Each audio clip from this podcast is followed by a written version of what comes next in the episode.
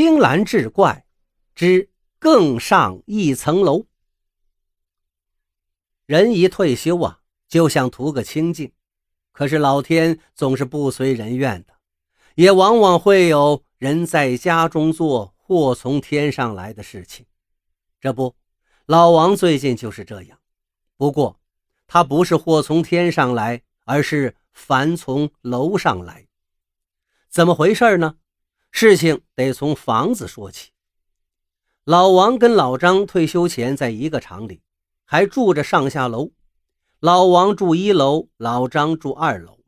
最近楼上的老张两口子应儿子之邀，发挥余热去了，照看孙子，住到儿子家了。这么一来，二楼这套房子就空了出来。老张也没让他闲着，搞起了出租。没想到老张把自己的房子一出租，却三天两头接到楼下老王的投诉电话。什么原因呢？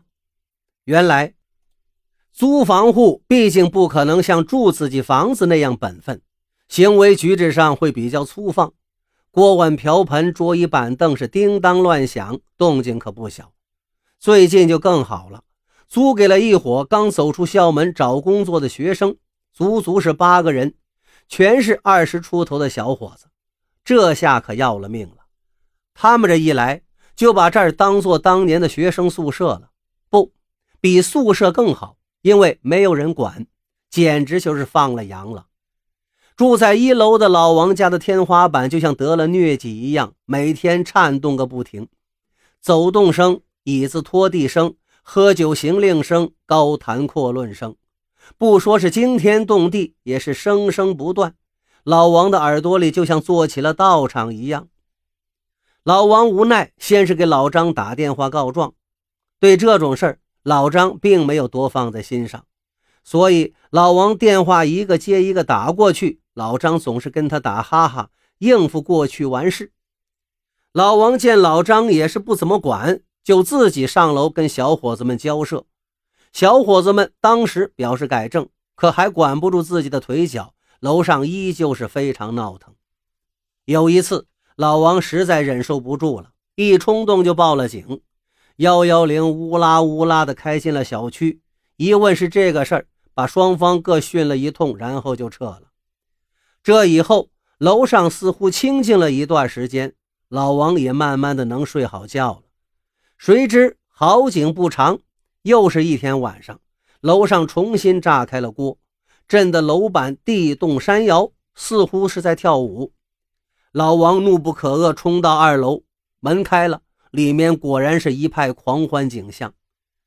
没等老王开口，开门的小伙子说道：“大叔啊，我们明天就要搬走了，今天晚上就让我们好好的放松一宿吧。”老王一听，那就甭再说别的了，扭脸就下楼了。当然，这一晚他的心里也非常的安逸。楼上这帮讨厌鬼走了之后。老王去找老张商量，你能不能不再往外租房子了？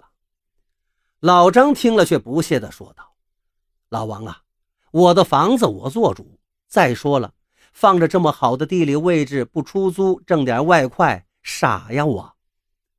老王被噎得说不出话来，泱泱地回到一楼，一看呢，家里来客人了，原来是老家的亲戚从乡里过来，说想在城里找工作。正愁没地儿住呢，老王一听，眼睛顿时就亮了。我可以帮你们租套房子呀！亲戚是连忙道谢。老王屁股没有挨坐，就立刻又上了二楼找老张，说是有人要租房子，并且这一租就是两年。老张奇怪地看着老王，百思不得其解。刚才这个老王还不想让我往外租房子。紧赶着又找上门来要租房子，真是有点搞不懂。这一回房子租出去之后一年多，老张再也没有接到过老王的投诉电话了。有时候在小区碰着面啊，见老王还是红光满面，反而比过去更有精神了。两年后租期满了，老王又乐颠颠地跑来找老张，要帮房客续签租房协议。这下老张可纳闷了，看老王鞍前马后的这股热心劲儿，好像在帮他儿子租房似的。他的前后怎么变化这么大呀？到底有什么猫腻呢？老张心里揣着个谜团。这一天闲来无事，他决定回家一探究竟。老张进了单元楼，经过老王家里时，犹豫一下，还是没敲门，先回自己家看看吧。敲开了门，而开门的人却是老王。看来他也是经常来房客家串门啊，怪不得老王没有怨言，应该是跟这个房客关系不错了。老王看见老张也是一愣，赶紧把他往屋里让。老张一进屋，眼睛都瞪圆了，这屋里的摆设怎么跟原来老王家里的一模一样啊？老张狐疑地看看老王。老王的脸上有几分不自在了。坐下来之后，老王递上来一杯茶，才慢慢的把原委一一道来。原来，老王的亲戚租了两年的房子，因为工作不好找，只住了半年就走了，去另一个城市谋生。临走前，经过协商，老王自己掏钱退了剩下的房租给他们。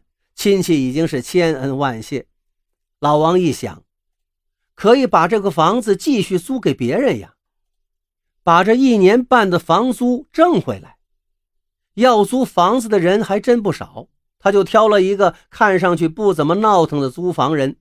那天，房客看房子时不经意地说了一句：“您这房子呀也不错，可惜它不是一楼。”老王一听，灵感来了，他突然想到，把自己的房子腾出来出租。自己老两口住到老张的二楼上来多好啊！这样一来，一楼也租出去了，很多做生意的可以用来当仓库储物，租金还比原来高出几倍，而自己也能免遭二楼房客的骚扰，岂不是一箭双雕的好事啊？何乐而不为呢？就这样，老王就搬到了二楼，一楼出租了。老王对老张说道：“老张啊。”如果你不同意，我就长期把你的房子租下来。